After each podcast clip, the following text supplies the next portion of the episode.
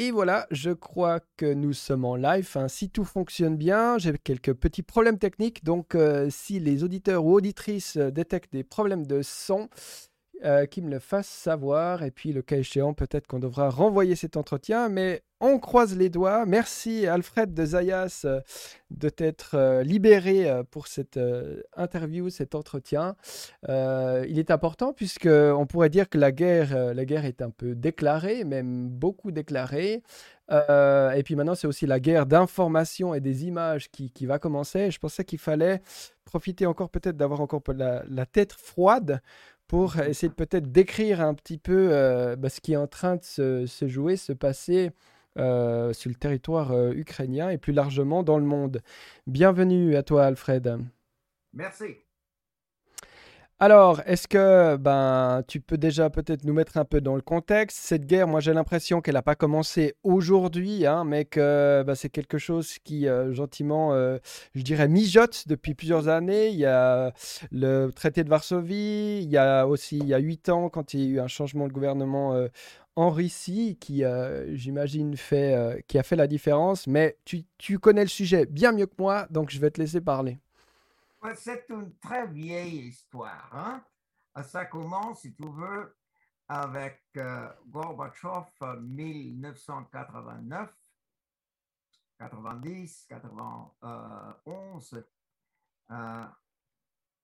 Cette époque, Gorbatchev avait une idée, si tu veux, idéalisée des États-Unis et des pays européens. Il voulait le glasnost, la transparence pour son peuple.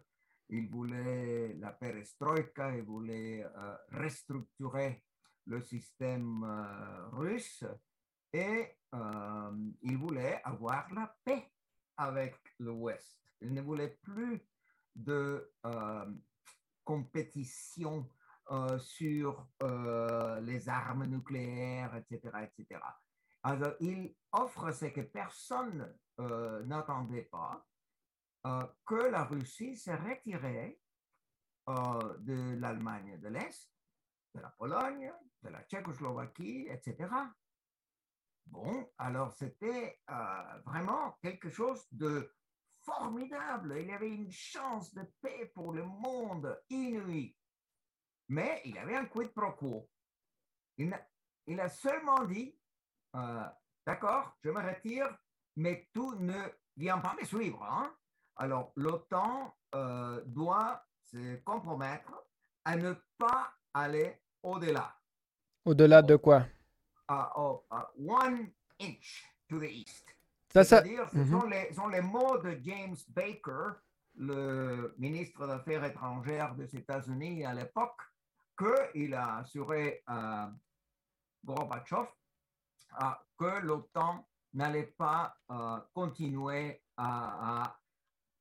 En principe, l'OTAN aurait dû se dissoudre de la même façon que le pacte de Varsovie s'est dissous. Mais lorsque l'Union soviétique s'est effondrée et Gorbatchev n'était plus le président et la Russie a eu la malchance d'avoir un traître, vraiment un ivrogne, comme Boris Yeltsin, il a vraiment détruit son pays dans les années 90. Et c'est dans cette époque que les États-Unis ont, dit-on, se sont emparés de tout dans l'économie, etc., etc. Il y avait une privatisation en Russie que c'était une honte de corruption. Et en plus, l'OTAN a dit « Ah, c'est notre chance de continuer à exister et on va absorber l'Allemagne de l'Est, on va absorber la Pologne, la Tchécoslovaquie, les pays baltes, etc., etc. » d'une certaine façon que, bien sûr, les Russes commençaient à se sentir une certaine malaise, à se sentir menacés par l'OTAN. Alors, les Russes ne voulaient pas être ennemis de l'OTAN, mais l'OTAN, pour survivre, la raison d'être de l'OTAN était disparue. L'OTAN n'avait plus d'ennemis. Russie voulait être même membre, d'une nouvelle architecture de sécurité européenne pour tout le monde. Mais l'OTAN ne voulait pas ça. Si l'OTAN veut continuer à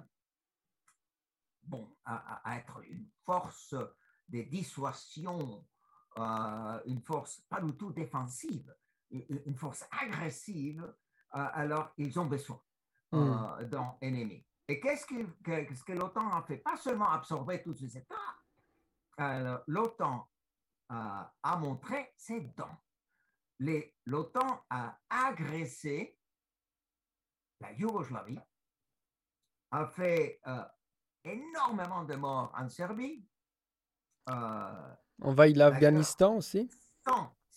D'abord, c'était 1999, c'était Yougoslavie. À partir de 2001, c'était l'Afghanistan. On a commis des crimes de guerre et des crimes contre l'humanité en Afghanistan que jusqu'à aujourd'hui restent dans la impunité totale. Alors, les États-Unis et les 40 pays de la Coalition of the Willing ont attaqué le 20 mars 2003 le peuple d'Irak. Alors, ça a coûté 1 million d'êtres humains qu'on a été tués pendant cette guerre atroce et pendant la catastrophe qui a suivi.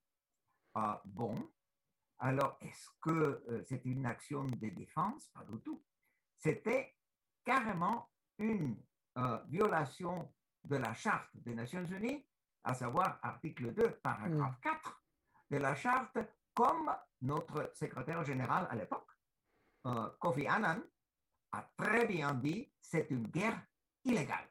Il était une guerre illégale. Il y avait une violation, il y avait le crime contre la paix, que à Nuremberg a coûté la vie à plusieurs nazis qui ont été pendus parce qu'ils avaient déclenché la Deuxième Guerre mondiale, qui a eu comme suite, bien sûr, le génocide, le holocauste et toutes sortes de souffrances de tout le monde. Alors, le crime suprême, c'est le crime de l'agression. Oui. L'OTAN suit avec l'agression contre la Libye, contre la Syrie. Ils n'ont rien à foutre en Syrie, mais ils sont là. Ils ont occupé une partie, les États-Unis occupent une partie de la Syrie à l'est, là où se trouve le pétrole. L'Arabie saoudite a massacré et continue à massacrer les peuples yéménites. La Turquie vient de massacrer la Turquie ensemble avec l'Azerbaïdjan et avec le mercenaire ont attaqué les Arméniens de Nagorno-Karabakh. Ils ont tué des dizaines de mille et personne ne s'est préoccupé de ça. Alors, qu'est-ce qu'on peut dire sur la crédibilité du droit international et surtout sur la crédibilité de la Charte des Nations Unies lorsqu'on peut avoir de telles violations et des violations récentes comme 2020, c'était Azerbaïdjan lorsqu'il a aggravé Nagorno-Karabakh. Alors, résultat, si l'OTAN peut se tout permettre, il faut penser que la Turquie, c'est un pays membre de l'OTAN, et la Turquie avait, en 1974, fait un bombardement féroce et une invasion féroce de l'île de Chypre. Et ils sont toujours membres de l'OTAN et ils n'ont pas été sanctionnés, etc. etc. Alors maintenant, puisque la Turquie est une partie de l'OTAN, elle a été épargnée, mais la Russie n'est pas un partie de l'OTAN, alors c'est l'ennemi préféré, et c'est ça qui a vraiment créé cette malaise chez les Russes et pas seulement chez Poutine. Alors, lorsque les États-Unis violent vraiment la Charte des Nations Unies, le Helsinki Final Act, tellement de résolutions des Nations Unies, la 26, 25, la 33, 14, etc., avec cette ingérence vulgaire en Ukraine 2014, lorsque nous avons financé avec 5 milliards de dollars la révolution à Maïdan. On a conduit un putsch, un coup d'État contre le président démocratiquement élu par le peuple ukrainien.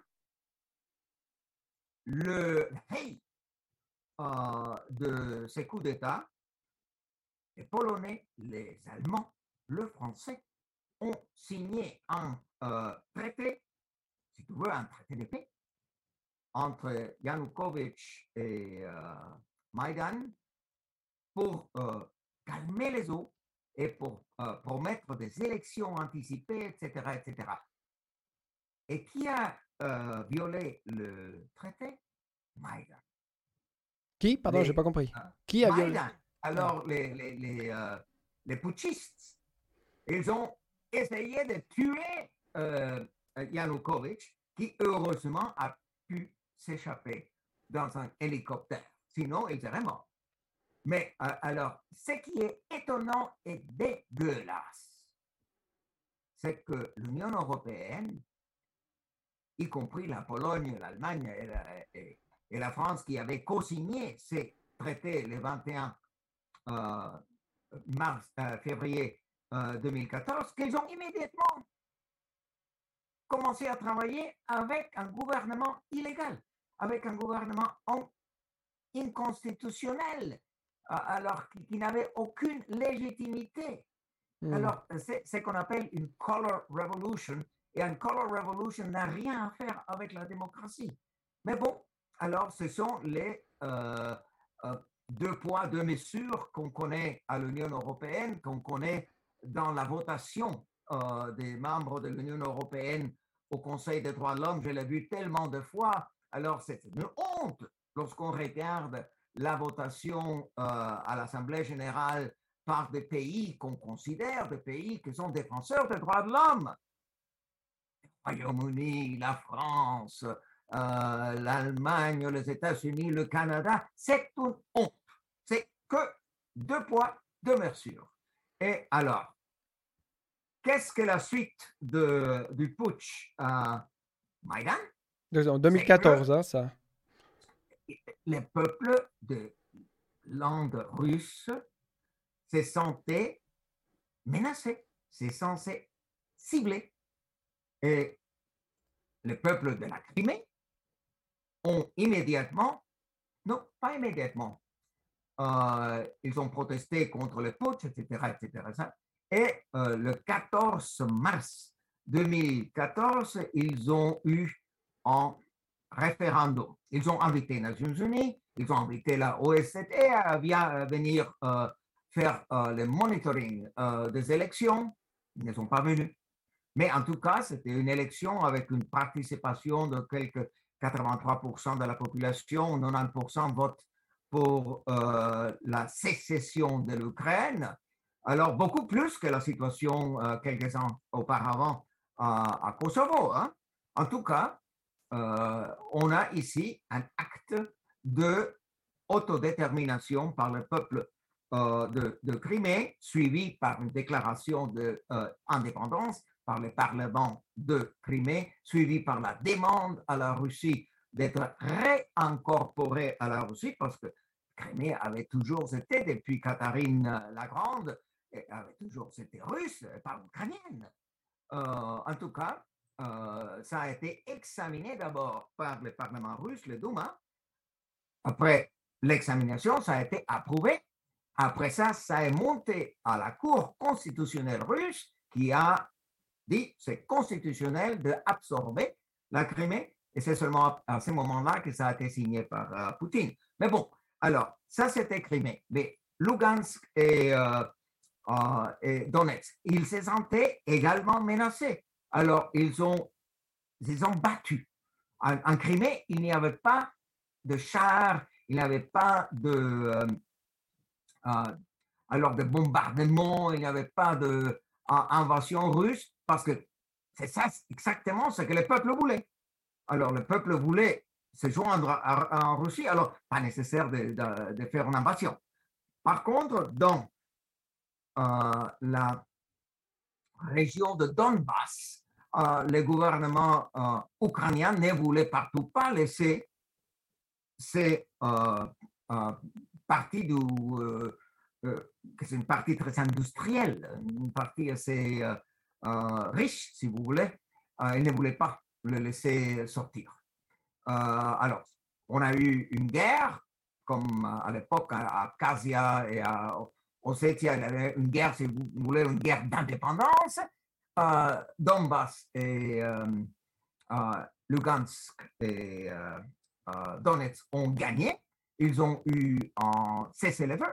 Après ça, le premier traité de Minsk, qui a été violé le premier jour par l'Ukraine. Par la suite, le deuxième traité de Minsk, signé en 2015, en février, il y a 7 ans, et l'article 11 est très clair. L'Ukraine avait l'obligation, selon le traité, de négocier directement avec les autorités de Donetsk et de Luhansk et de faire en sorte qu'ils ont un nouveau statut avec une autonomie comme dans beaucoup de pays fédéraux. Et qu'est-ce que l'Ukraine a fait? Ni Poroshenko, ni Zelensky ont bougé du tout sur cette question qui était le cœur du traité de Minsk. Alors, pas seulement ça, ils ont continué à bombarder des villages dans le Donbass. Et bon, le mois de décembre dernier, il y a un peu plus de 2 mois, que les Russes ont dit « Nous avons un problème de la sécurité nationale russe. » Alors, et on veut avoir un arrangement, si vous voulez, une architecture de sécurité pour tous les Européens. Une architecture inclusive, pas une division de l'Europe entre l'OTAN et l'ennemi, mais une sécurité pour tout le monde. Alors, hélas, l'OTAN a dit non, non, non. Les États-Unis ont dit non, non, non. Alors, il y a eu une intransigeance, et c'est ce que j'appelle une sorte de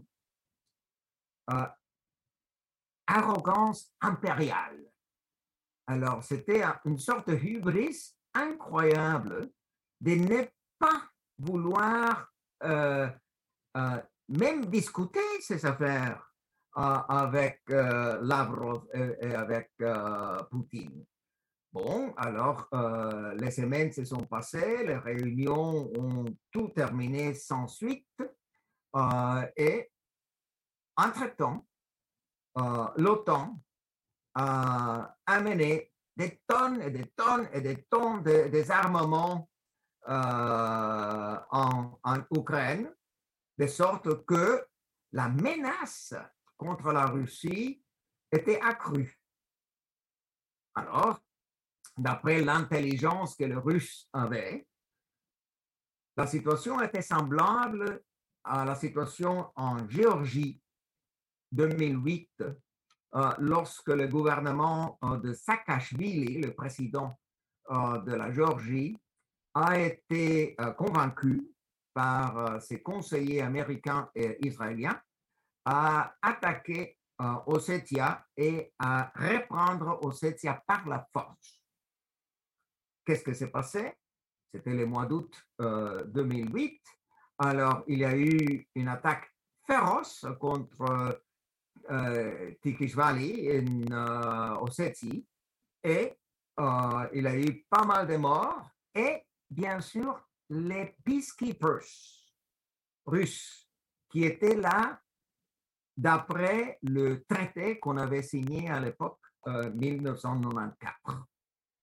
Alors, Saakashvili a essayé de reprendre le territoire par la force, il a perdu, mais Poutine était, dit-on, modéré. Poutine n'est pas allé, alors les chars russes n'ont pas continué jusqu'à la capitale Tbilissi, ils se sont arrêtés. Après qu'ils ont repulsé l'agression géorgienne, c'était fini. Mais la conséquence était que Poutine a reconnu l'indépendance qu'il n'avait fait pas jusqu'à là.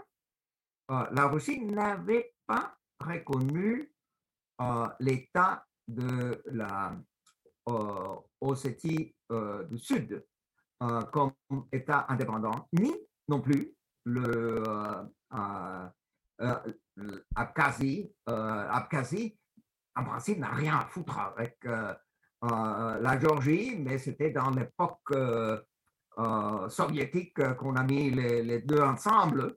Et effectivement, les Abkhaziens ne veulent pas le faire avec les Géorgiens. Ils veulent leur autodétermination, comme tout le monde. Et alors, bon, ça n'a pas fonctionné en 2008, mais parfois l'OTAN n'apprend rien. Les États-Unis n'apprennent rien. Alors, on a essayé ça de nouveau. Alors, l'idée, c'était que Zelensky allait reprendre Donetsk et Luhansk par la force. Alors, les Russes, c'est pour ça que les Russes commencent à augmenter sa présence près de Donetsk et près de Luhansk avec leur armée. Ils pensaient que, bon, peut-être ils vont comprendre qu'une aventure comme Saakashvili 2008 serait contre-productive. Hélas, l'intransigeance de l'OTAN continuait, pas seulement continuait, la rhétorique est devenue toujours plus hostile, les nombres des armes en Ukraine devenaient de plus en plus dangereux pour la Russie. Maintenant, ce n'était pas seulement la sécurité du peuple à Luhansk et Donetsk qui était en jeu, c'était la sécurité de la Russie. Et alors, c'est pour ça qu'on a continué tous les pourparlers jusqu'à la semaine dernière. Il aurait dû en pourparler aujourd'hui, ici à Genève, entre Lavrov et Blinken, qui a bien sûr été annulé. Mais les Russes avaient, si vous voulez, assez d'être menti. Et à ce moment-là, il a sans doute violé la Charte des Nations Unies, l'article 2, paragraphe 4. Il a attaqué avec force militaire dans le territoire de l'Ukraine. Bien sûr, c'est une violation gravissime. Par contre, c'est rien du tout si vous comparez ça avec ce que l'OTAN avait fait en Yougoslavie 1999 ou en Afghanistan, ou surtout avec les crimes contre l'humanité de la destruction de l'Irak 2003 et la suite. Alors, c'est ça la situation maintenant. Je m'associe à mon secrétaire général Antonio Guterres et je crois que la priorité aujourd'hui, c'est la paix. La priorité, c'est de faire en sorte que les armes s'éteignent et qu'on s'assoie pour trouver une solution. Ça aurait pu être très facile si les Européens, c'est-à-dire si l'OTAN, avait accepté que, comme ça existe dans l'histoire, tellement des exemples, l'Ukraine aurait pu se déclarer neutre. De cette façon, elle aurait pu avoir des relations amicales avec l'Ouest, avec l'Est. Mais si l'Ukraine se laisse utiliser par l'OTAN et se laisse inviter à devenir un ennemi de la Russie, c'est évident que la Russie considère que la Ukraine pose en danger. Et qu'est-ce que Poutine a fait jusqu'à maintenant? Détruire cette possibilité militaire de l'Ukraine de faire une invasion contre Luhansk et Donetsk. Mm-hmm. Et au-delà de ça, il a, dit-on, fait beaucoup moins effective si l'Ukraine ou quelqu'un d'autre aimerait bien faire une agression, pas aujourd'hui nécessairement, mais d'ici un an, d'ici 2 ans, d'ici 3 ans. Mm. Et ce n'est pas seulement l'agression qui pose un problème, c'est le chantage. Alors, lorsque on a une grande puissance, que c'est l'OTAN, à côté de vous, il y a des choses que l'OTAN va agir. Alors, la présence de l'OTAN à côté de vous, ça seul pose une menace. C'est comme 1962. 1962, on avait la crise de missiles à Cuba. Et on se rappelle que, bien sûr, les États-Unis se sont menacés et ils ont insisté que l'Union soviétique retire le missile, ce qui a été convenu aux Nations Unies. Mais ce qu'on ne savait pas, c'est qu'on a appris à peu près 1 année plus tard, c'est qu'il y avait un quid pro quo. À l'époque, Khrushchev n'a pas fait un cadeau à John Fitzgerald Kennedy. À l'époque, Khrushchev a dit, d'accord, je retire mes missiles de Cuba, mais tu retires tes missiles de la Turquie. C'est ce que les États-Unis ont fait. Mais cet aspect de l'arrangement était d'abord secret. Et les Russes n'ont pas parlé non plus. Mm-hmm. Ils ont accepté que les États-Unis, pour des raisons internes aux États-Unis, c'était mieux de ne pas montrer que les États-Unis ont fait un deal avec les Soviétiques. Mais c'était seulement grâce à un quid pro quo qu'on a eu la paix. Qu'on n'a pas eu le Holocauste, qu'on n'a pas eu l'apocalypse du nucléaire. Monde avec une guerre nucléaire. Mm-hmm. Donc, par rapport au son, je tiens à m'excuser auprès des auditeurs. Il y a un petit grésillement quand toi tu parles. Je n'arrive pas à détecter d'où il vient et comment le traiter. Je suis absolument navré. Mais les gens semblent dire qu'on comprend quand même ce que tu dis. Donc, je propose qu'on continue. Voilà, je suis désolé. C'est un peu là la limite de mes compétences en gestion du son. Je voulais peut-être parler de quelque chose par rapport à cette guerre qui maintenant se déploie hein, quand même. Moi, je t'avouerais quand même un peu surpris de l'escalade récente. Je voyais pas forcément ça venir. Non, moi non plus, je ne m'attendais pas à ça. Ouais. Et puis, dans ton explication contextuelle, tu n'as pas parlé de quelque chose qui me semble quand même central. C'est finalement le Nord Stream 1 et 2. Et finalement, moi, j'ai l'impression que dans tout ça, le problème des Américains, c'est pas tellement l'indépendance européenne ou le bien-être des Ukrainiens, mais c'est qu'effectivement, si les Russes, mais dis-moi si je dis n'importe quoi, c'est ma compréhension du conflit, si les Russes peuvent effectivement vendre plus de gaz à l'Europe, cette dernière deviendrait un petit peu plus dépendante peut-être et du coup évidemment s'éloignerait du précaré, comme ils le disent souvent, des Américains.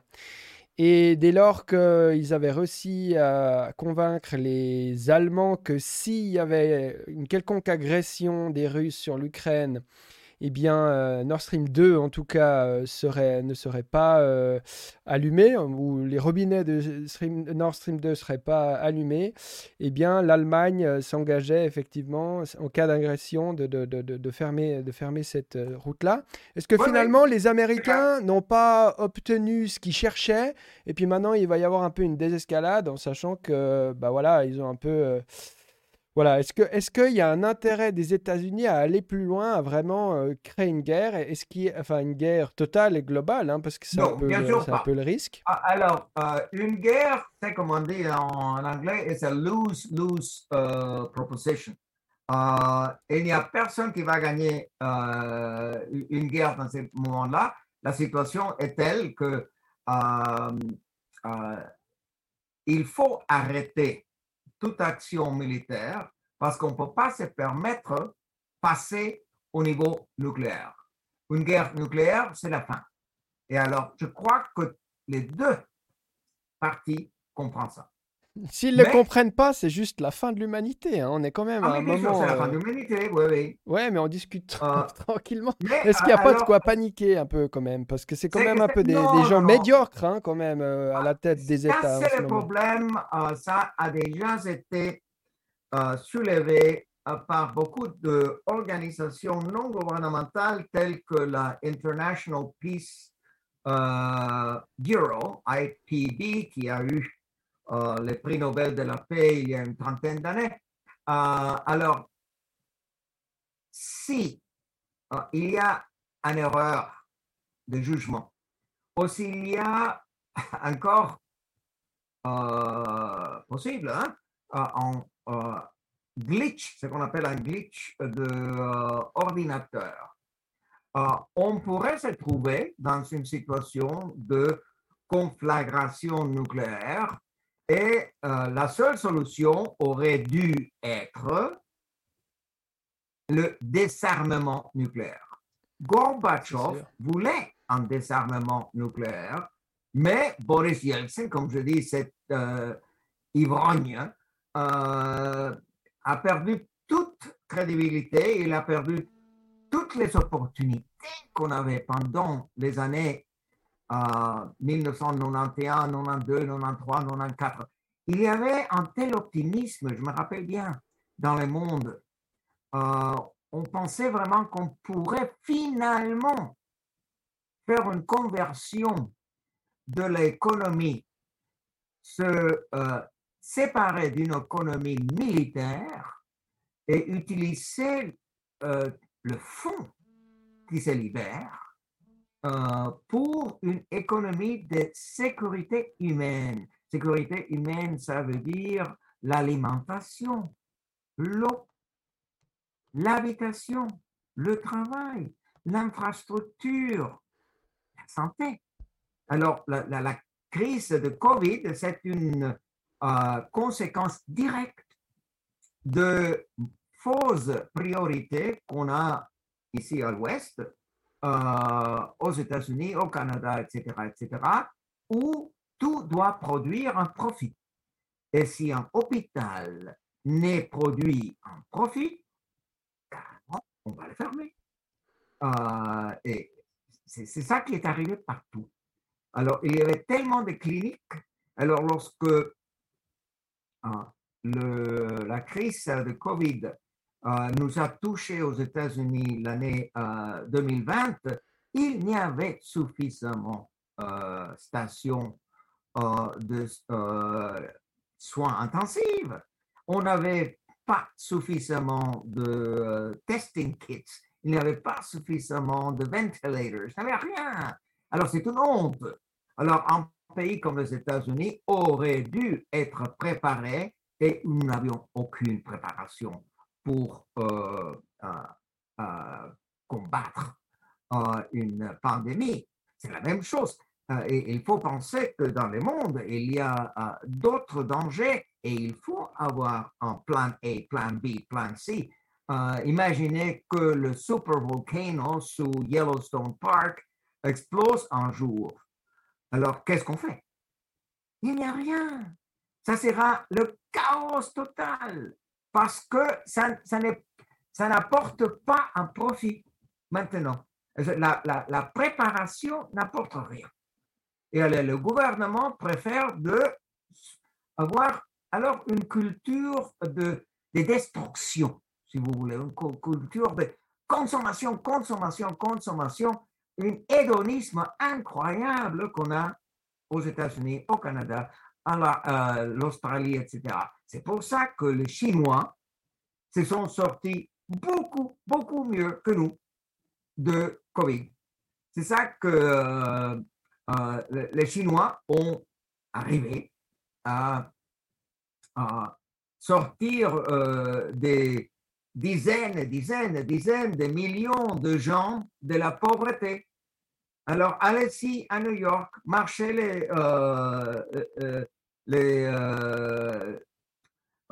streets of Broadway, of Harlem, and of Brooklyn, and of the Bronx. Alors, la pauvreté aux États-Unis est épouvantable. Et il y a les super riches, les milliardaires, il y a les gens qui n'ont rien du tout, et on s'en fout.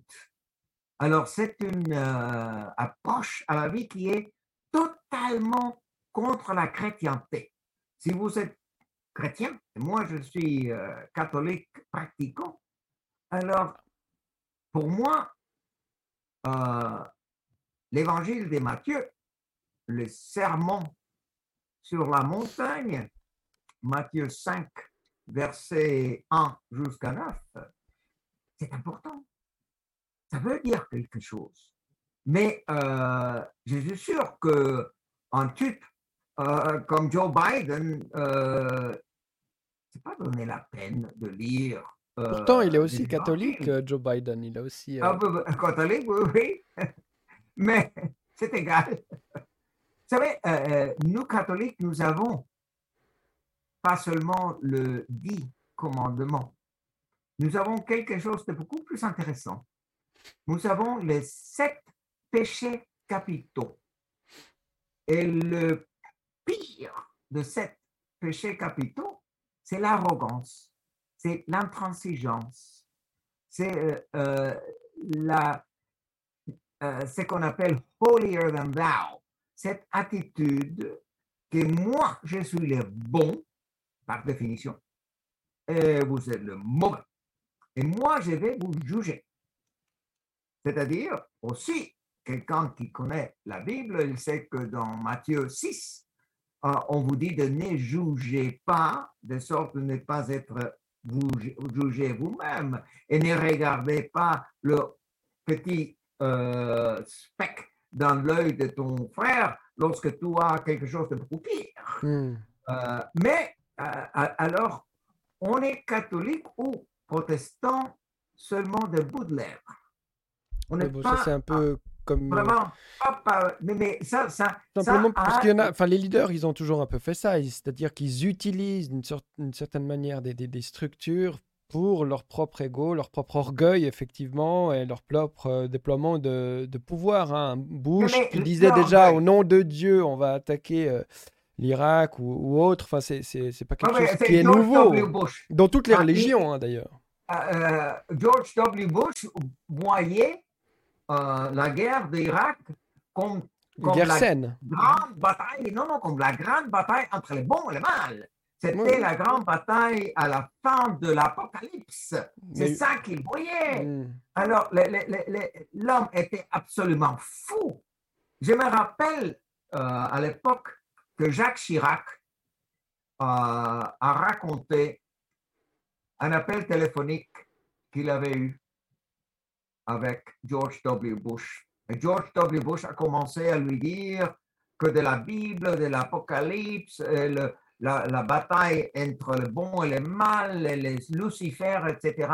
Et Jacques Chirac a dit, c'est un fou. Alors, nous n'allons pas faire une guerre au nom de Dieu. Nous n'allons pas utiliser les noms de Dieu pour tuer. Alors, c'est incompréhensible comment on peut tuer au nom de Dieu. Et c'est ça que George W.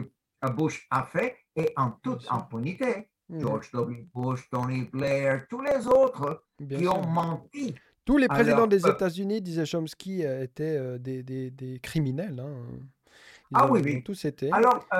Alors moi, j'ai une certaine sympathie, je les connais personnellement. Pour les Kennedy. Jimmy Carter.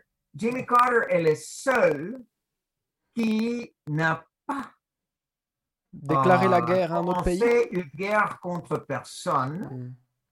Bien sûr, il a eu seulement 4 ans en tant que président, mais il a beaucoup de mérite avec son Carter Center, tout ce qu'il a fait pour les droits de l'homme après sa présidence, après 1980. Mais une chose que je peux critiquer de Jimmy Carter à l'époque, c'était l'époque de Pol Pot, l'époque des génocides, des massacres en Cambodge. Alors, toute la publicité, toute la propagande aux États-Unis était contre Pol Pot. Mais en même temps, on appuyait l'Indonésie dans leur génocide contre les peuples de Timor-Leste. Alors, Timor-Leste est devenu, il y a eu un référendum organisé par les Nations Unies début des années 2000, et il est devenu un État membre des Nations Unies. Mais on aurait pu, déjà dans les années 80, on aurait pu mener une enquête, un référendum et donner l'indépendance au peuple de Timor-Leste et pas attendre à que 200 000 personnes étaient tuées. Et c'est la même situation avec la Crimée et avec Donbass. La Crimée s'est sortie très bien parce que c'était une déclaration d'indépendance sans violence et c'était une absorption ou réabsorption à la Russie sans mort, sans violence. Par contre, on a vu pas mal de violence à Donbass. À ce moment-là, on aurait dû... Alors, ils ont eu leur référendum, mais c'était un référendum organisé par les autorités de Donbass.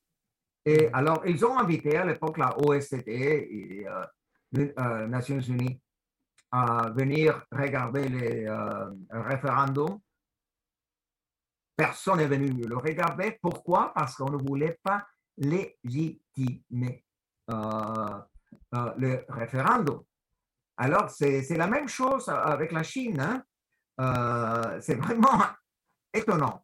Alors, la Chine a invité, il y a plus de 2 ans, la Chine a invité Michelle Bachelet, la haut-commissaire aux droits de l'homme, qui était présidente de l'Argentine, à regarder Xinjiang, etc., etc. Par contre, la réaction du bureau, c'était une réaction a priori contre la Chine, c'est-à-dire qu'on ne pouvait que s'attendre à un rapport négatif, c'est-à-dire qu'on irait en Chine pas avec un open mind, pas de sorte d'entendre, d'écouter tout le monde, audiatore altera pars. Non. L'idée serait de prouver déjà ce qu'a priori on voulait prouver qu'il y a des graves violations des droits de l'homme en Xinjiang, etc., etc. Alors, viens, comme moi je suis allé en Venezuela, novembre-décembre 2017. Oui, on en a parlé là, lors de ta dernière venue. Je suis allé, mais avec un open mind. Et j'ai lu tout de Amnesty International, Human Rights Watch, International Service for Human Rights, le rapport de Inter-American Commission on Human Rights, du bureau... Travail indépendant. Mais j'ai lu J'ai lu tout ce que le gouvernement m'a donné et je suis allé avec des rapports voir le procureur Tarek Saab. Et il m'a dit, ça c'est faux, ça c'est faux, ça c'est faux. Et je lui ai dit, mais je veux des preuves, hein. Tu vas me montrer qui a été, quelle investigation a été menée, qui a été amené à la cour, qui a été condamné, etc. Il y a eu. Alors, c'est-à-dire, ce n'est pas un pays avec impunité. C'est un pays où, bien sûr, les choses ne fonctionnent pas aussi bien qu'ici, en Suisse. Tu parles de la Chine, là ? Oui, mais non, je parlais maintenant de Venezuela. De Venezuela. Mais en Chine, moi j'étais en Chine moi-même. Oui. Lorsque j'étais expert, lorsque j'étais invité pour une conférence sur les pactes relatifs aux droits civils et politiques, etc., etc. Alors, j'ai marché partout à Beijing. Alors, j'étais très impressionné de la propreté de la ville. J'aimerais bien que New York était aussi propre que Beijing. C'est un élément, mais après... Et je ne me sentais jamais menacé, ni à Beijing, ni à Caracas. Hein. Je me mis une guayabera pour marcher les rues, pour parler avec les gens directement. Mm-hmm. Et alors ça, j'ai beaucoup appris. Mais j'avais un open mind. Je voulais voir avec mes yeux. Quelle était la situation. C'est toujours sympa avec toi parce qu'on part toujours dans un tour du monde. J'aimerais quand même qu'on reste un peu sur le sujet de la Russie.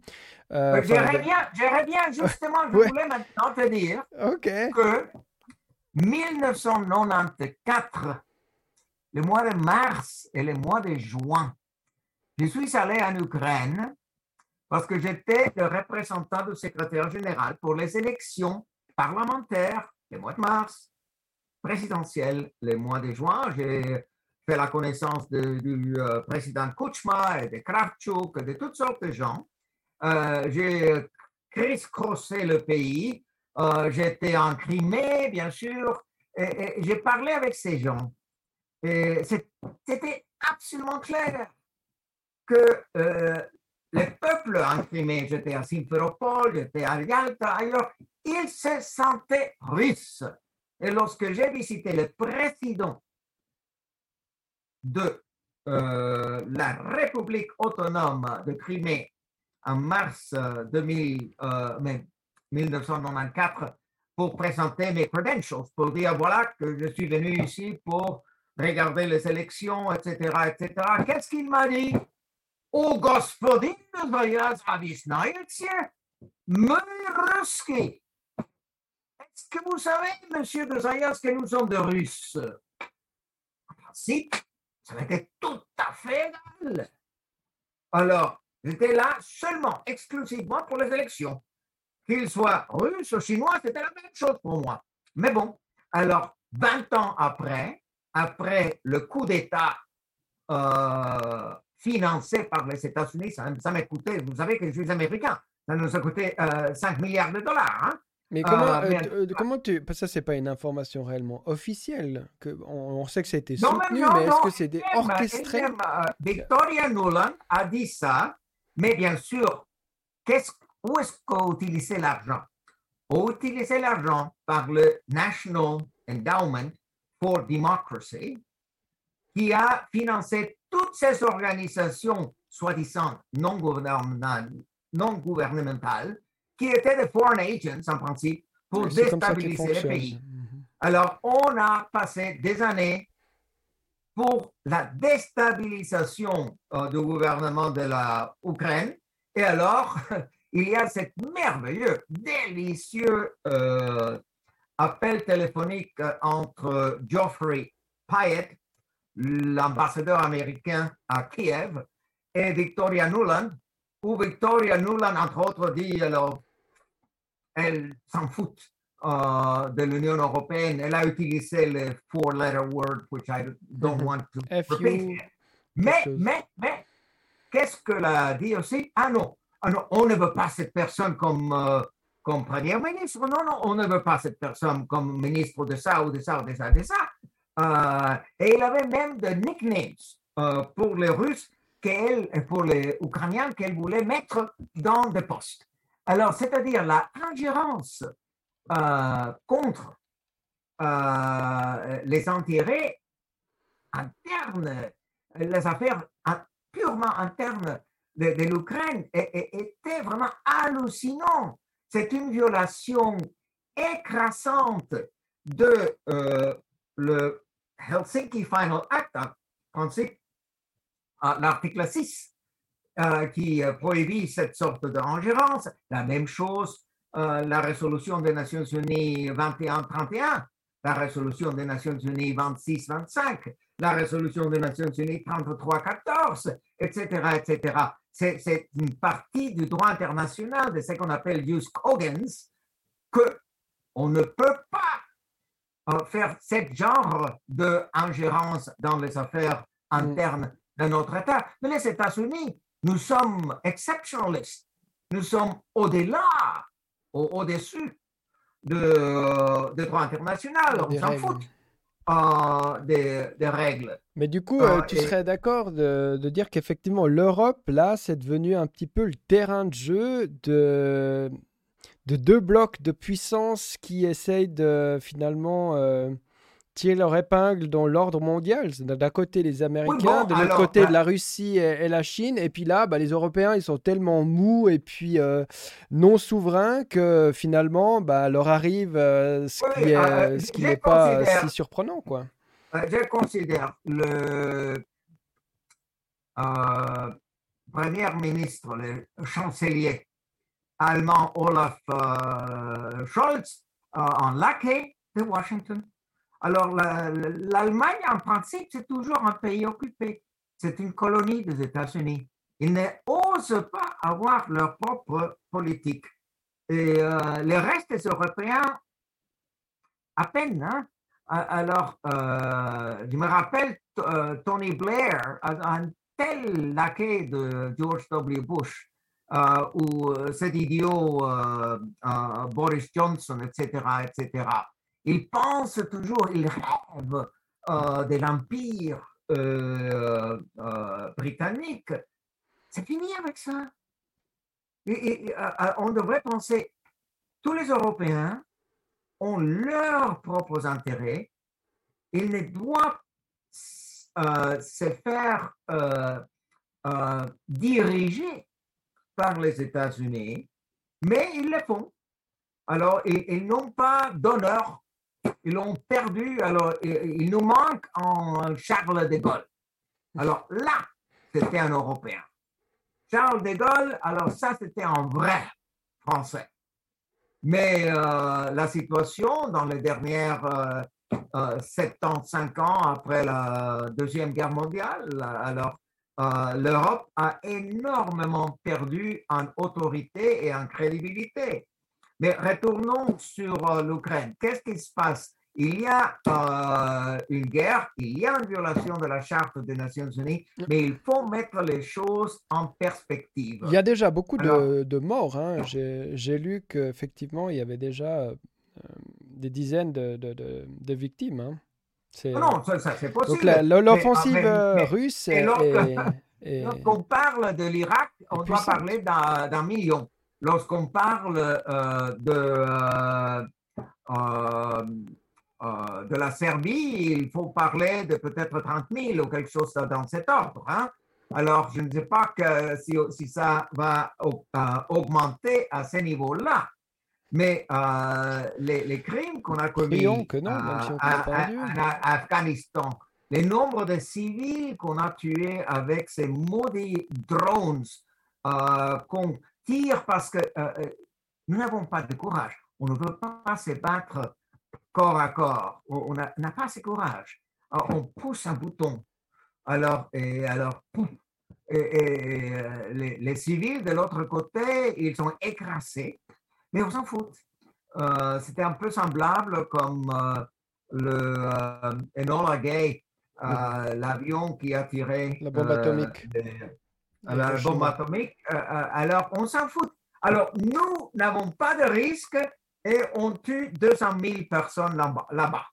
Alors, ce n'est pas un objectif militaire, c'est que des gens. Bon, on les tue. Alors, cette arrogance de quoi j'ai parlé, cet péché capital de l'arrogance, c'est ça aussi qui explique que Jens Stoltenberg ne voulait pas bouger du tout. Alors, il dit, alors, le core principles, the open door policy de l'OTAN, c'est justement ça qu'il fallait changer. C'est absurde d'avoir une open door policy, mais il faut reconnaître que l'OTAN n'est pas une alliance défensive, c'est une alliance agressive. En principe, c'est une alliance qui a usurpé les fonctions des Nations Unies et du Conseil de sécurité. On pourrait même dire alors que la meilleure chose que pourrait passer, c'est que la OTAN s'est déçue et qu'on laisse la question de la sécurité mondiale dans les mains des Nations Unies. Mm-hmm. Mais non, alors l'OTAN veut survivre, une bureaucratie veut l'éternité. Ah, c'est ça, on le voit dans cette dynamique. Absolument. Oui. Et moi, j'ai l'impression qu'en termes de solution, ben maintenant, la Russie... J'ai la solution, cher ami. Ah, ben c'est très bien, alors... mais la Russie va difficilement reculer. Alors moi, j'en voyais un peu. Alors, bien sûr pas. Tu as dit tout à l'heure, il y avait l'option 1, c'était que l'Ukraine se déclare neutre, un peu comme la Suisse, d'une certaine manière. Une autre option, ça aurait été que peut-être l'Ukraine ou les autorités de l'OTAN disent que l'Ukraine ne rejoindrait tout simplement pas l'OTAN. Jamais, sûr, ça aurait été intéressant. La Russie avait demandé une adhésion à l'OTAN aussi, donc on aurait pu dire bah, écoutez, si l'Ukraine rentre, la Russie rentre dedans également. Ça aurait été encore une autre solution. Puis moi, ma solution favorite, c'est la dissolution de l'OTAN, qui est plutôt une armée, je dirais, d'attaque offensive et de déstabilisation. Qu'est-ce que tu en penses ? En lieu de continuer... C'est quoi la meilleure solution ? Bien sûr, la dernière, la tienne. Dissoudre l'OTAN. Elle n'a pas de fonction. Ce n'est pas une alliance. Si, elle a une fonction d'asseoir l'ordre établi, c'est-à-dire l'impérialisme et la supériorité militaire des États-Unis, non ? Oui, mais ça sert exclusivement les États-Unis. Ça ne sert pas les intérêts européens. Et les Européens, alors les États-Unis disent on ne devrait pas être dépendant de la Russie pour l'énergie.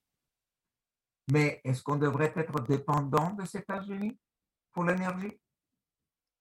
Alors, les États-Unis ont montré une mauvaise foi. Il faudrait être dépendant de personne. Mauvaise foi. Ils se sont foutés de tous les intérêts des Européens.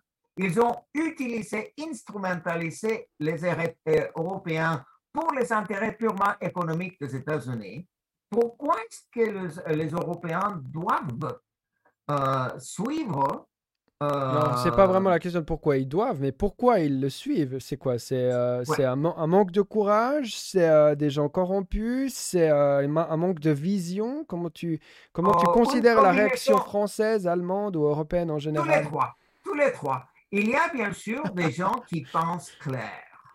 J'ai des contacts avec toute une série de professeurs, en Allemagne par exemple, quelques-uns en France. Mais ils n'ont pas de pouvoir, les professeurs. Ils pensent exactement comme moi.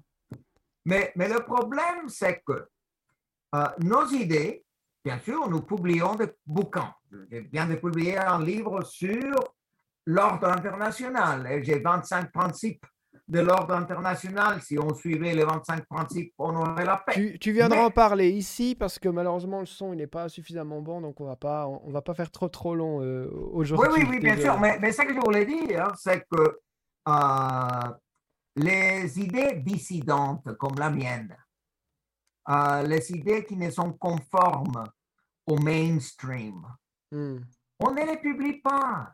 Ben là, on va tout de suite le voir avec les journalistes. Hein. Déjà aujourd'hui. Imagine que pendant 6 ans, que j'étais l'expert indépendant sur l'ordre international, tu penses qu'une fois, CNN a essayé de m'interviewer, ou la Frankfurter Allgemeine Zeitung, ou la Neue Zürcher Zeitung, ou la Tribune de Genève, même pas.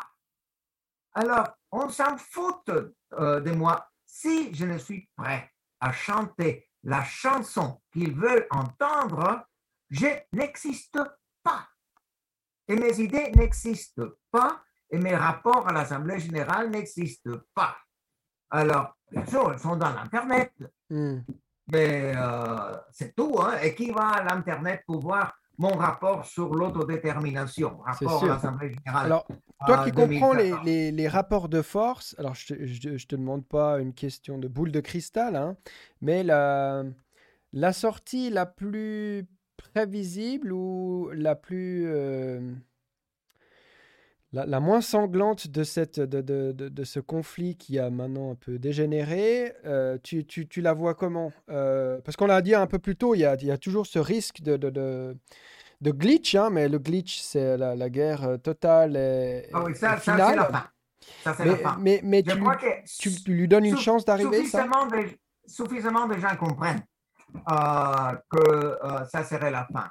Je crois que il y aura maintenant une période de guerre froide, très froide, dans laquelle il n'y aura presque pas de relation entre l'Allemagne et la Russie.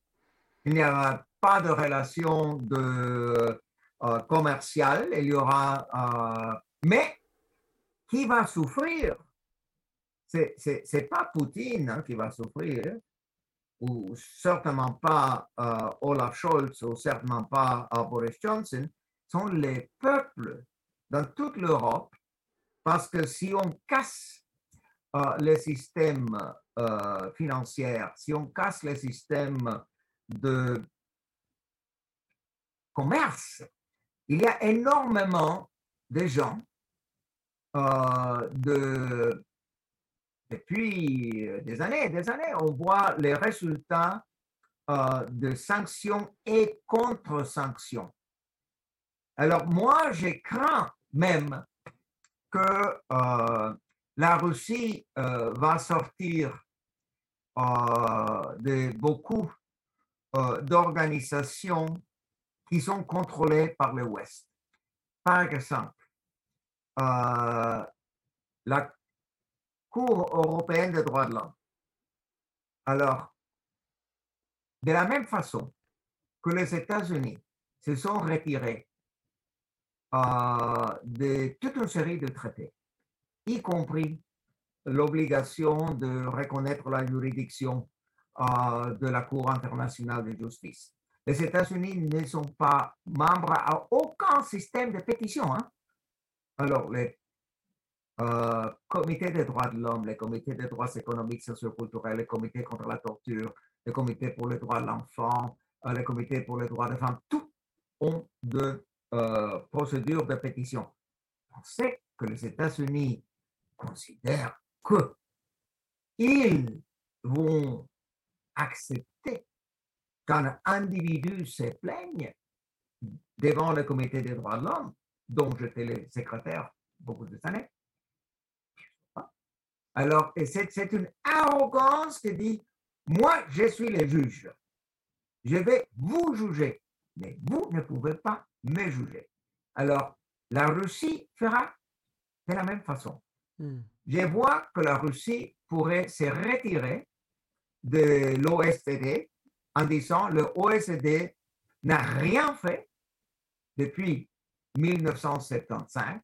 La OSCE n'a pas faire le monitoring de référenda en Crimée ou le monitoring de référendums en Donbass. Également, tous les autres organes qu'on créés en Europe, organes de coopération.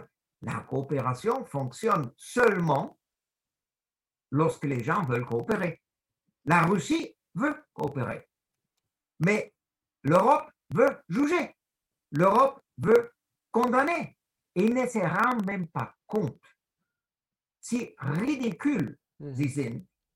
Ils sont incapables d'avoir un peu d'autocritique et de se poser la question, est-ce qu'il n'était pas une erreur capitale de continuer l'expansion de l'OTAN à l'Est sans inviter la Russie de devenir membre de l'OTAN.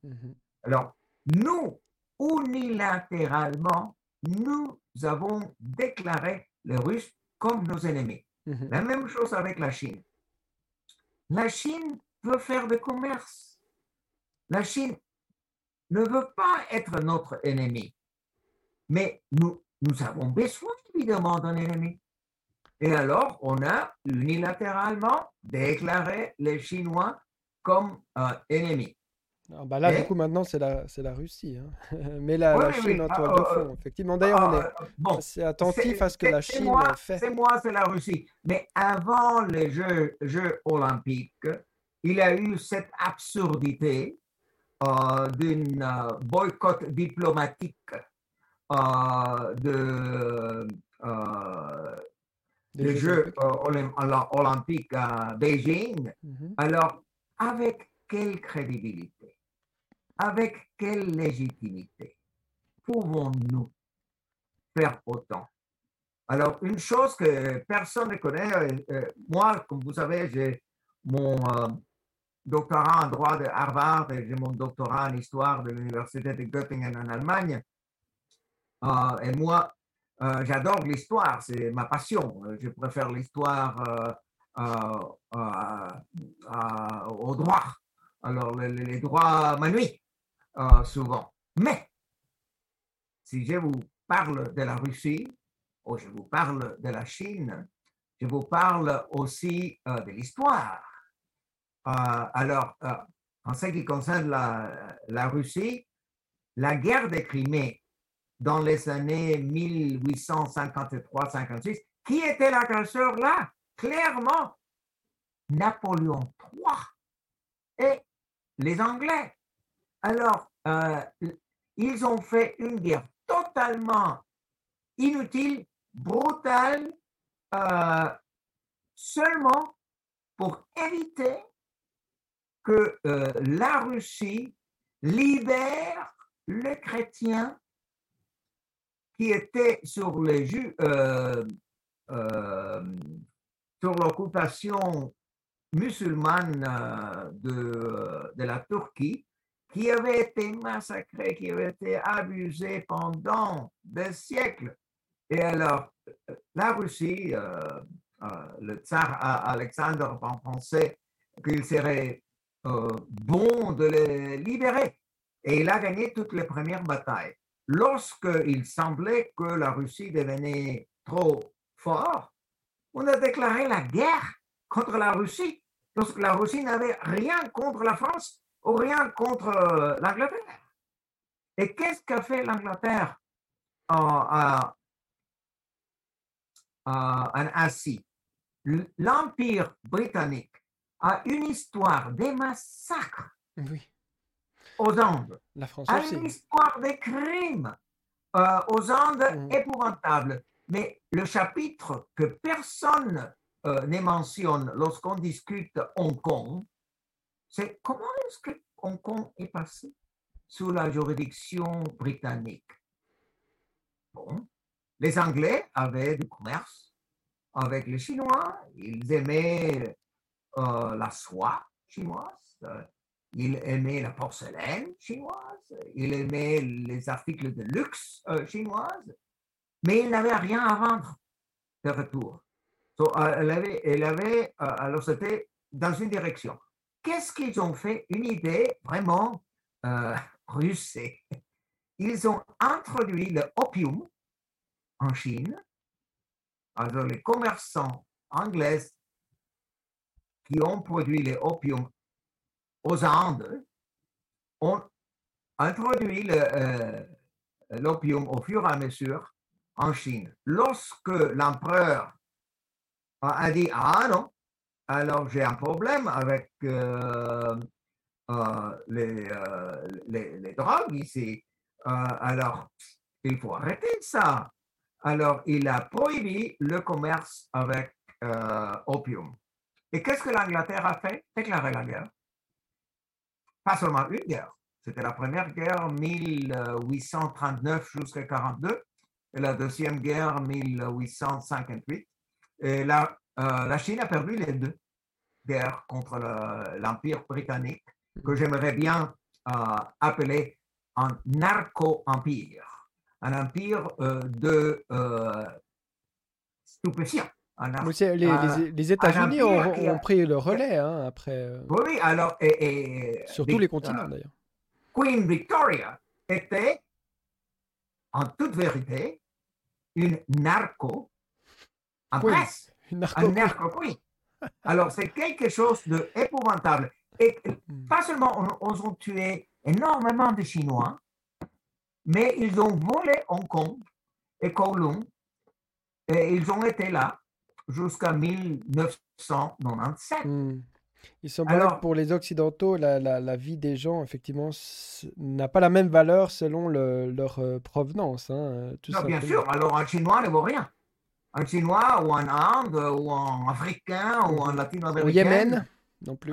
Oui, cas typique, Yémen.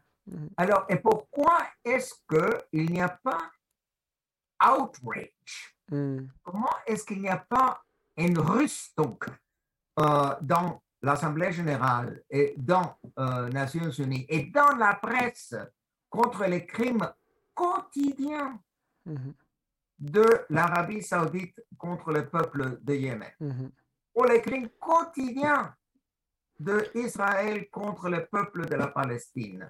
Oui. On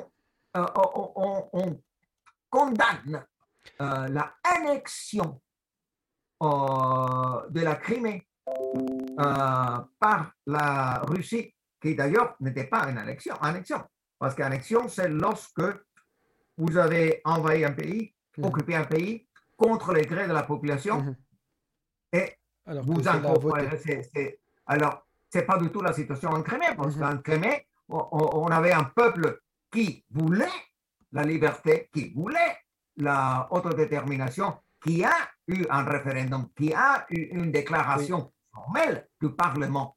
Alors, ce n'est pas du tout une annexion. Non, mais on utilise toujours, les Neue Zürcher Zeitung utilise toujours le verbe « annektiert ». Ouais, sans jamais faire une la même chose à la tribune de Genève, la annexion de Crimée. Pas du tout. Ouais. Du point de vue des droits internationaux, c'est faux. Mais alors, il y aura sûrement tout un décryptage à faire très prochainement. On le voit déjà dans les médias. Imagine encore quelque chose. Et ça, c'est vraiment dégueulasse.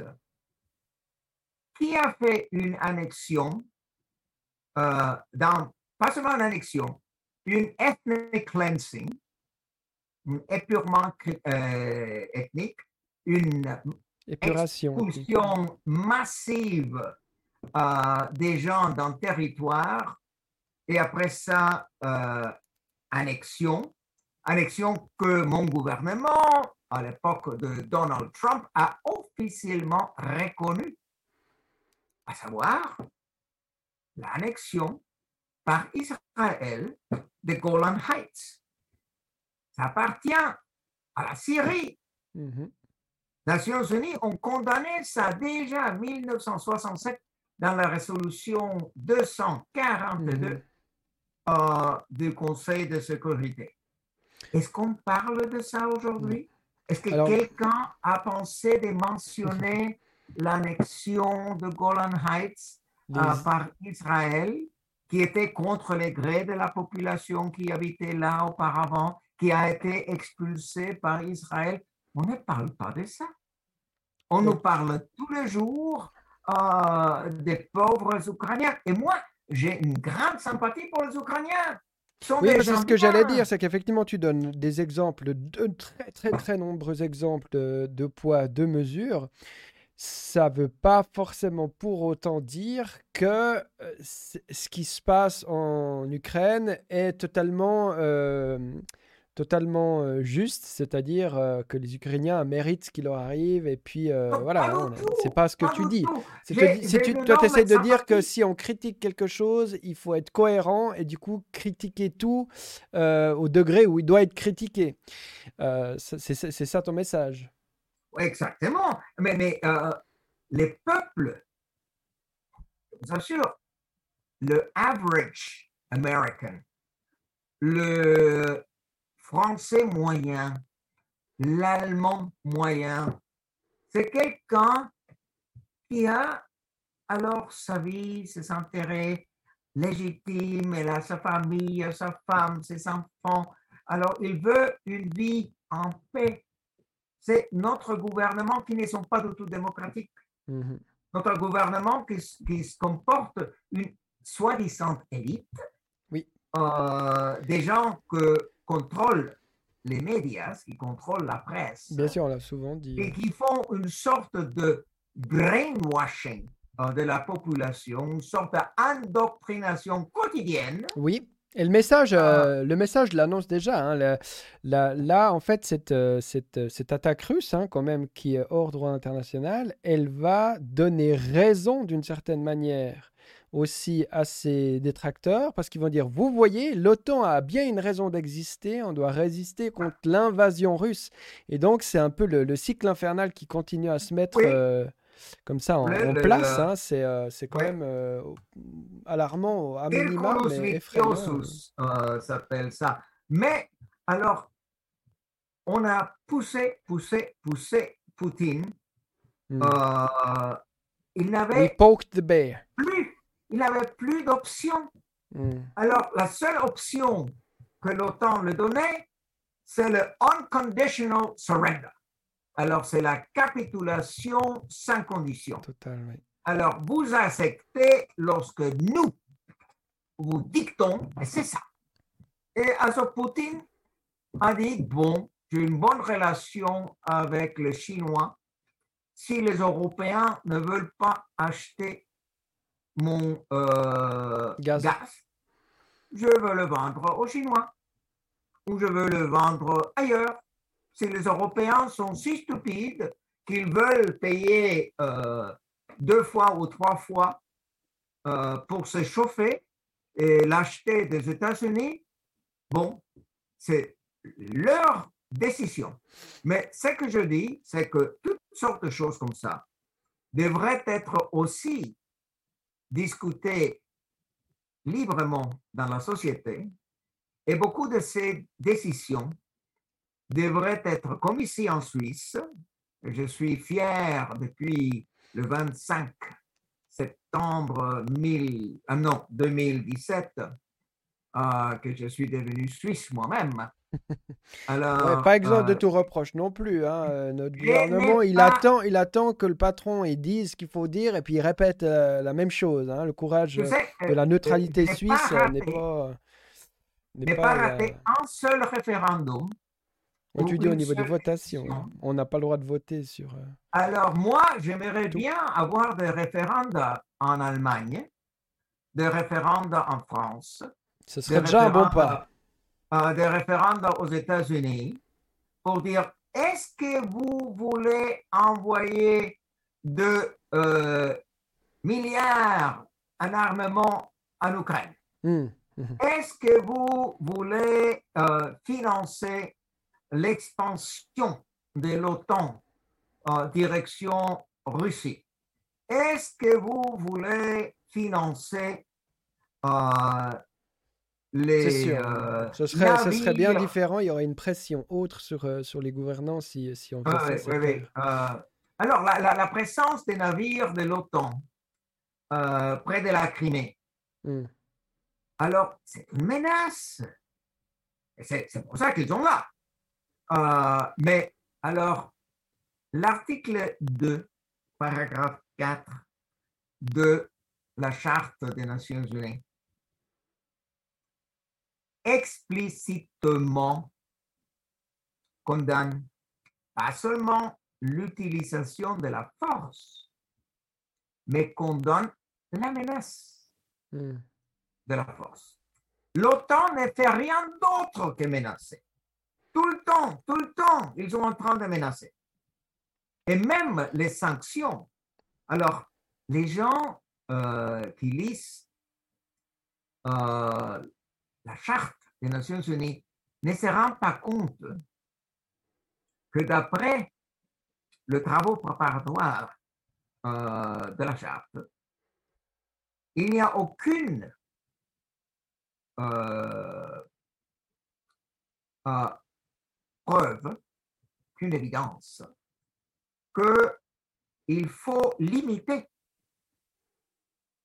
la signification de force dans l'article 2, paragraphe 4, à la force militaire.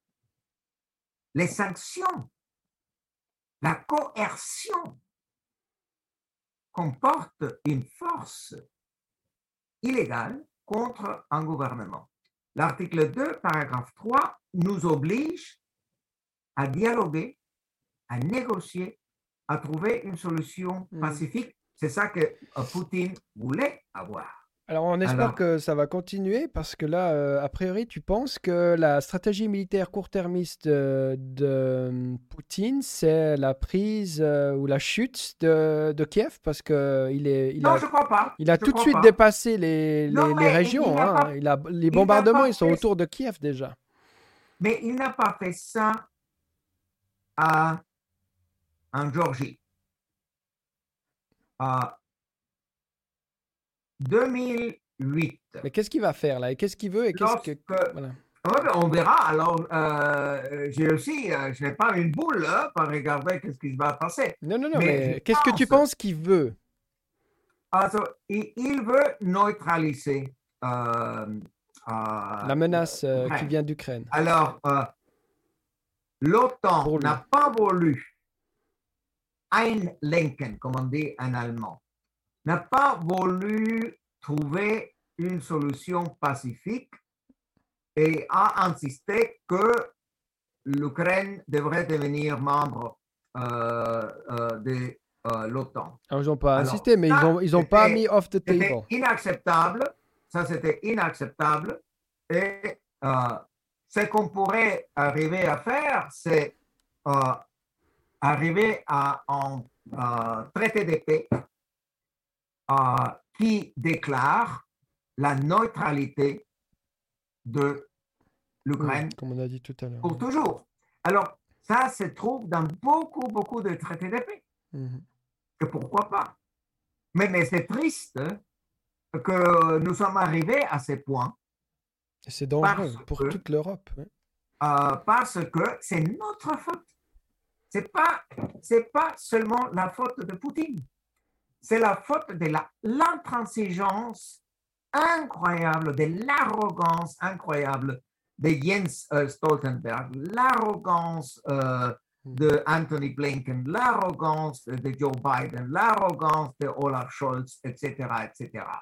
Also, il y a un mot en allemand qui est un peu dur, mais en principe, je crois que ça s'applique.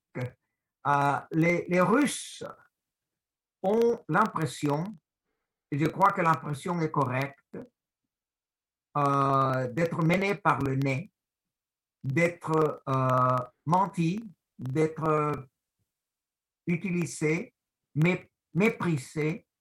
Alors, ils ont un mot en allemand que c'est « verarschen ». « Verarschen » veut dire lorsque...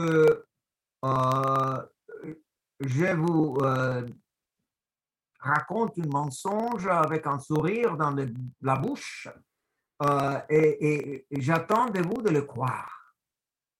J'attends de vous de faire en sorte.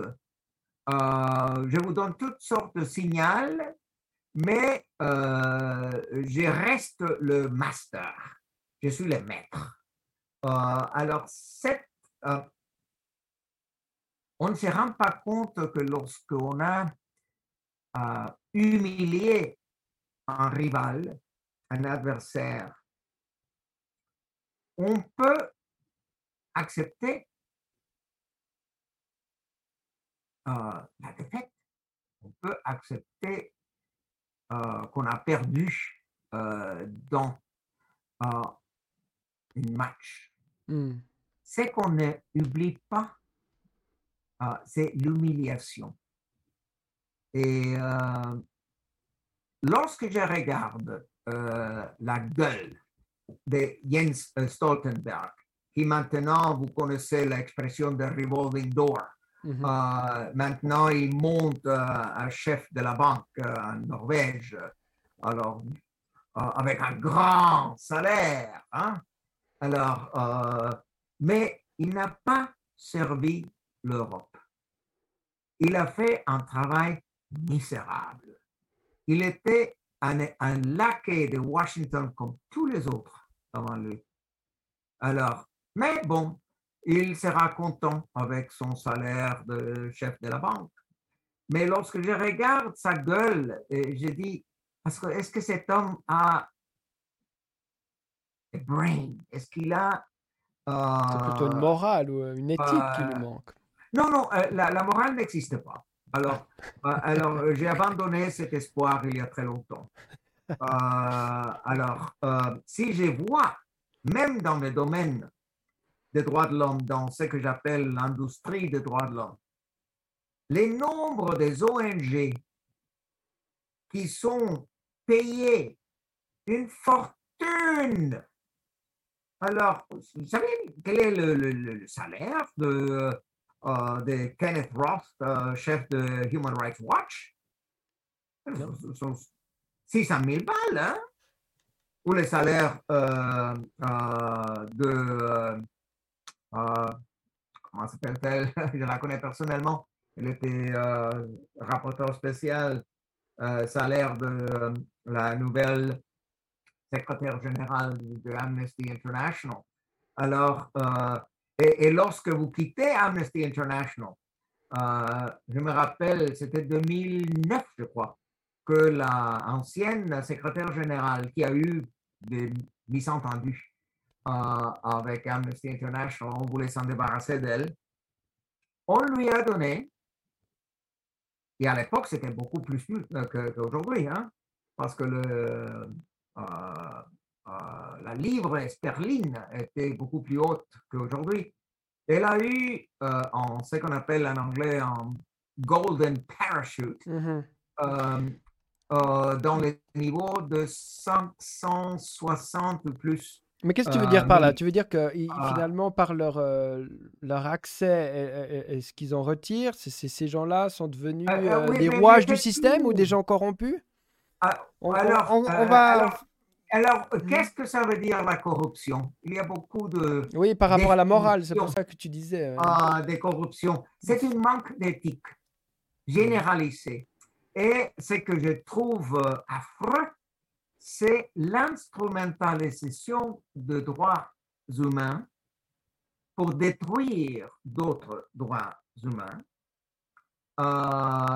l'instrumentalisation ou weaponisation, je n'ai pas l'équivalent en français, rendre un droit une sorte d'arme de destruction massive, la weaponisation des droits de l'homme pour déstabiliser un rival économique, un rival géopolitique. Ce n'est pas une chose de la dignité humaine, ce n'est pas une chose vraiment réhabiliter la victime, d'aider la victime. Non, c'est game, c'est un jeu. Alors, comment déstabiliser un autre pays qui comporte... Alors, dit-on, une concurrence... qui va contre nos intérêts, tout simplement. Et il semblerait qu'aucun moyen ne soit oublié. Exemple emblématique, la Chine. Alors, on a inventé toutes ces stupidités sur Xinjiang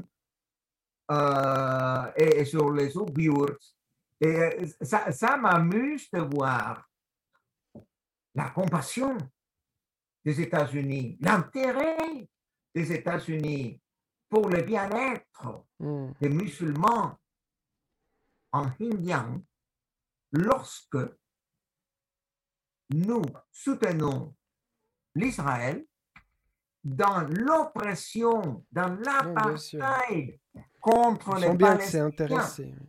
Lorsque on laisse l'Arabie Saoudite massacrer le peuple de Yémen, c'est une honte. Alors, instrumentaliser les droits de l'homme, c'est une sorte de blasphémie, c'est une sorte de sacrilège. Alors, c'est quelque chose qu'on veut vraiment respecter, dire nous sommes tous et toutes des frères et des sœurs, nous sommes une famille. Et qu'est-ce qu'on fait? Non, on va te déclarer en tant qu'ennemi, on va te démoniser et on va te chantager de sorte que tu fasses ce que nous te dictons. Voilà. Alors et ça, dans le domaine des droits de l'homme, c'est encore pire. Alors, je pense que beaucoup de notre chefs ne sont que des managers. Beaucoup de notre chefs pourraient être CEO, pourraient être chef d'une usine quelconque, pourraient être chef d'une fabrique de chaussures. Alors, ils s'intéressent pas du tout. Oui, c'est ça. Ils ne sont pas à la hauteur de, finalement, la mission qu'il leur est donnée, c'est-à-dire de mener des peuples. Mais c'est peut-être ça, hein, aussi, à la base, qui est un petit peu particulier. Ce qui m'amuse, mettre autant de pouvoir dans les mains d'individus. On va conclure, malheureusement, très bientôt. Hein. Oui, alors, on doit, parce que ma femme vient de me faire signe qu'elle... veut que je décide que ça va marcher aujourd'hui. Eh bien, quand même, à un moment donné... De nouveau, pour les personnes qui se sont jointes un peu plus tard, ça, c'est un livre que j'ai publié le mois de septembre 2021 qui est très, très relevant à la situation en Ukraine, très relevant à l'ordre international. Et dans ce livre, j'ai 25 principes de l'ordre international. Et comme je dis déjà, si les États étaient vraiment intéressés dans la paix, premièrement, ils auraient respecté la Charte des Nations Unies. Deuxièmement, les résolutions de l'Assemblée générale, je vous ai dit les 21, 31, 26, 25, 30, 33, 14, 39/11, etc. Mais ils auraient pu trouver une sorte de syntaxe, une sorte de résumé de résumé de tout ça dans mon livre et dans les 25 principes de l'ordre international. Et moi, dans mon prochain livre qui s'appelle « The Human Rights Industry l'industrie des droits de l'homme », c'est que je parle, c'est comment améliorer le système. Je ne veux pas détruire le système. Je ne veux pas abandonner le système. Nous avons besoin d'un office du haut commissaire aux droits de l'homme. Nous avons besoin d'un conseil des droits de l'homme, d'un comité des droits de l'homme, etc. Mais il faut faire en sorte que nous regagnions notre crédibilité. Que nous n'utilisons plus ces deux poids, deux mesures, cette... sélectivité. Si on va condamner, et on doit condamner les violations des droits de l'homme, il faut les condamner tous ou toutes. Alors, ce n'est pas possible de condamner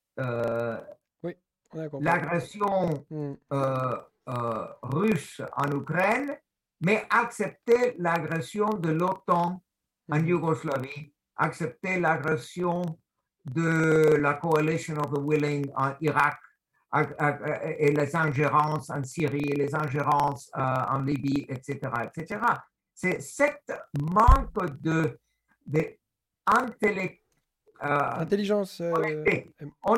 l'honnêteté intellectuelle. Okay. Alors, il y a une manque d'éthique vraiment hallucinante. Alors, il y a des chapitres dans mon nouveau livre qui sont très, très, très constructifs. Je fais de propositions pragmatiques. Ok, on peut trouver où ton livre ? On va s'arrêter là, Alfred. Ouais, malheureusement, là, on n'a pas plus de temps. Il est en bibliothèque ? Ça, oui. Ça, bien sûr. Ok. Building a Just World Order, c'est dans la bibliothèque de Graduate Institute ici à Genève, c'est dans la bibliothèque des Nations Unies. Alors, toutes les personnes qui sont intéressées. Il y a pas mal de bibliothèques, mais les livres sont neufs, hein. Ça dure parfois quelques temps. Vous voulez dire librairie, bibliothèque. Et avec le Covid, etc., il y a alors beaucoup de gens qui n'ont pas pu suivre. Ça s'échappe. Hein. Il y a un grand niveau de publication. Il y a énormément de livres. On ne peut pas tous acheter. Et non. Alors, commission... Ouais. Doit le lire, ça vaut la peine. On a entendu ton message qui invite à la nuance, qui invite à la cohérence, qui invite à l'honnêteté intellectuelle. Merci beaucoup, Monsieur de Zayas. Alors, la prochaine fois, je viendrai personnellement. J'espère bien. Et me ferai un plaisir de te revoir. Et peut-être tu me donnes encore une fois un mug tu veux dire Swiss Info. Ouais. Voilà, exactement. Bah, j'espère bien, surtout que la solution va peut-être être trouvée rapidement, mais ça m'étonnerait. Donc, je pense qu'il y aura encore de quoi discuter et débattre sur de bien nombreux sujets en termes de géopolitique et de balance des pouvoirs. Et je compte sur toi pour pas être trop loin, effectivement, et venir nous éclairer quand ça sera nécessaire. Merci beaucoup. Volontiers. Bonne soirée, bon appétit du coup, et puis à la prochaine. Merci beaucoup Alfred de Zayas. Ciao, ciao. Bye bye. Ciao, ciao.